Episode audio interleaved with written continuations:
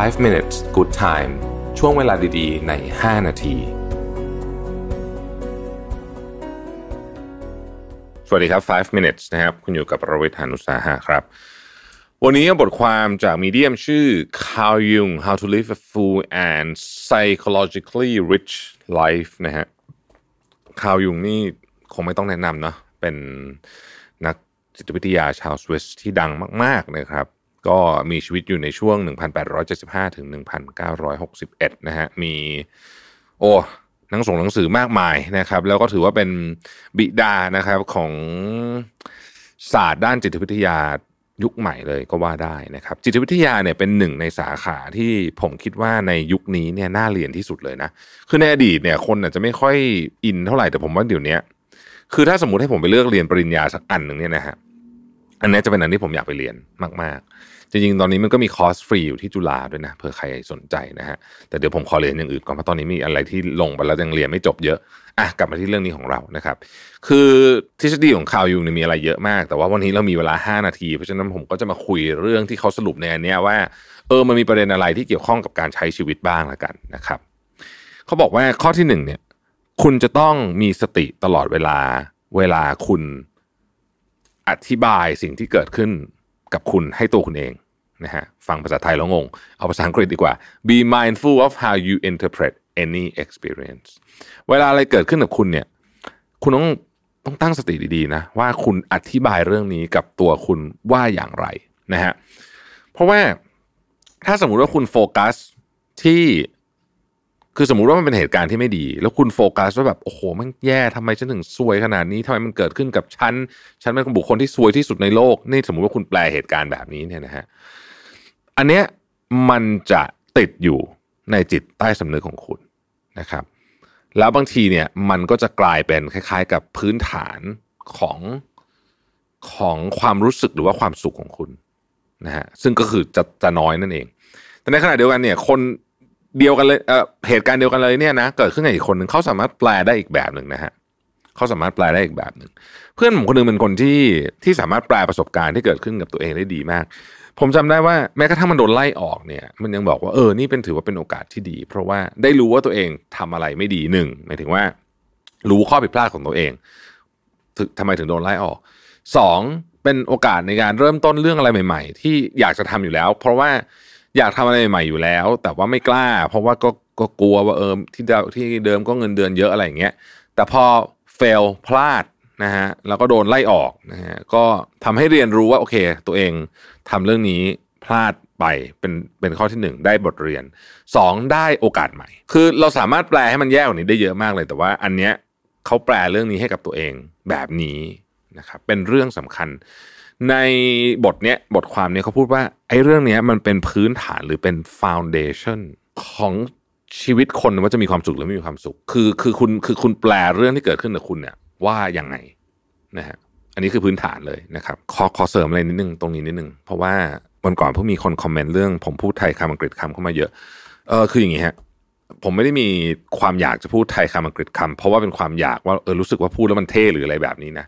แต่แต่บางทีเนี่ยผมนึกภาษาไทยไม่ค่อยออกจริงๆ แล้วรู้สึกบางทีแปลศัพท์ภาษาไทยแล้วเนี่ยมันฟังดูไม่ค่อยมันฟังดูไม่คือคือผมไม่ค่อยเข้าใจอะนะฮะเพราะเอายกตัวอย่างคำง่ายๆเลยคำว่าดีมานกับสป라이เนี่ยเป็นอันที่ผมแบบงงที่สุดถ้าแปลเป็นภาษาไทย แต่พูดภาษาอังกฤษพวกผมเข้าใจทันที หรือมีอีกหลายคำเยอะมาก ซึ่งผมเวลามีคนคอมเมนต์เรื่องนี้ผมจะเสียเซลล์มากนี่บอกตามตรงนะฮะจนกระทั่งวันก่อนผมไปฟังดรเศรษฐพุทธผู้ว่าแบงค์ชาตินะฮะท่านก็ ประกถาประมาณสักครึ่งชั่วโมงกว่าอะไรเงี้ยพูดถึงเรื่องการเปลี่ยนแปลงนู่นนี่แต่ว่าสิ่งที่ผมสังเกตก็คือว่า เออ ท่านผู้ว่าเขาพูดใช้ภาษาอังกฤษแบบทับคือคือทับบางทีทับครึ่งประโยค หรือบางทีทับทั้งประโยคก็มีเนี่ยนะฮะแล้วมันเข้าใจมากกว่าจริงๆอะคือ ผมผมจะรู้สึกว่าถ้าเกิดท่านพยายามแปลภาษาไทยหมดเนี่ยนะมันจะเข้าใจน้อยกว่านี้จริงๆนะครับนี่ปัญหาก็คือว่าเราเราเราเราเรื่องมันคืออะไร ผมคิดว่า ภาษาอังกฤษเป็นพื้นฐานที่สำคัญมากจริง ๆ ดังนั้นเนี่ย ถ้าเกิดว่าเรารู้สึกว่าเราฟังคนที่พูดภาษาอังกฤษบวกเข้ามานิดหน่อยบ้างในประโยคที่มีภาษาไทย แล้วเรารู้สึกไม่เข้าใจเนี่ย ผมคิดว่าบางทีเราลองหาความหมายของคำนั้นดูก็ได้นะฮะมันก็จะช่วยให้เพิ่มคลังคำศัพท์ของเราขึ้นก็ดีนะ เหมือนกันอะไรแบบนี้นะฮะแล้วผมก็ยังคงคิดว่าไอการพูดไทยคำอังกฤษคำในบริบทแบบนี้นะคือไม่ได้ตั้งใจจะพูดให้มันดูกระแดะเนี่ยนะ มันสำหรับผมผม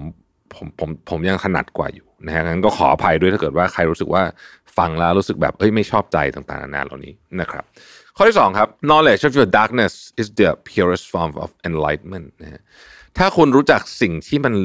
แบบแบบเขาเรียกว่าดำมืดที่สุดของคุณเนี่ยนะฮะถือเป็นความเข้าใจตัวเองที่สำคัญมาก เข้าใจถึงสิ่งที่ดำมืดที่สุดของคุณ ไม่ว่าจะเป็นอีโก้ไม่ว่าจะเป็นความกลัวนะคือมันความดำมืดในที่นี้เนี่ยนะฮะมันมีหลายมุมนะอีโก้ความกลัวนะครับความเกลียดต่างๆนานาเหล่านี้เขาบอกว่าถ้าเกิดว่าเราเข้าใจและยอมรับมันได้เนี่ยนะหลังจากนั้นเนี่ยชีวิตเรานะฮะชีวิตเราเนี่ยมันจะไม่น่ากลัวอีกต่อไป เพราะเราเข้าใจแล้วนะฮะ คาวยุงอันนี้ผมโคบสังกฤษมาเลยนะ there is no coming to consciousness without pain people will do anything no matter how absurd in order to avoid facing their own soul one does not become enlightened by imagine figure of light but by making the darkness conscious คือเขาบอกว่าเราไม่สามารถเข้าใจความจริงอะไรบางอย่างขึ้นมา ฉลาดขึ้นมา ตาสว่างขึ้นมาเนี่ยนะฮะไม่ใช่คิดถึงแสงแต่มันมาจากการที่เรา ทำให้ความมืดที่สุดอะขึ้นมาอยู่ ที่ในที่ที่เราเห็นต่างหากนะฮะนี่คือสิ่งที่ข่าวยุงพยายามพูด ซึ่งผมคิดว่าอันนี้ความหมายลึกซึ้งมากนะ ชอบชอบนะฮะอันที่สามฮะ a better understanding of yourself is beginning of wisdom of life นะครับข่าวยุงก็บอกเลยบอกว่า the privilege of a lifetime is to become who you truly are สิ่งที่ทำให้ชีวิตแบบเจ๋งที่สุดเลยเนี่ยก็คือการได้เป็นคนที่คุณควรจะเป็นจริง ๆ เขาบอกว่าอย่างนี้ฮะเราเนี่ย มีความหนืดหรือความเฉื่อยมากในการพยายามจะค้นหาตัวเองมนุษย์ทั่ว ๆ ไปนะครับ เราไม่ค่อยสนใจว่าจริง ๆ แล้วเนี่ยอะไรเป็นสิ่งที่เรารู้สึกขาดไม่ได้เติมเต็มนะฮะเราก็ใช้ชีวิตแบบนั้นนะชีวิตคนส่วนใหญ่จึง ในที่นี้เขาจะคำว่า empty and hollow ก็คือทั้งว่างเปล่าและกลวงด้วย ดังนั้นเนี่ยการตั้งใจค้นหาจริง ๆ ว่าชีวิตของเราเนี่ยคืออะไรเกิดมาเพื่ออะไรเนี่ยจึงเป็นเรื่องที่สำคัญมาก และเมื่อเรา รู้ว่าเป้าหมายหรือจุดมุ่งหมายหรือความเป็นอยู่ หรือเหตุผลของการดำรงอยู่ของเราบนโลกใบนี้ที่ของเราบนโลกใบนี้คืออะไรเนี่ยนะฮะ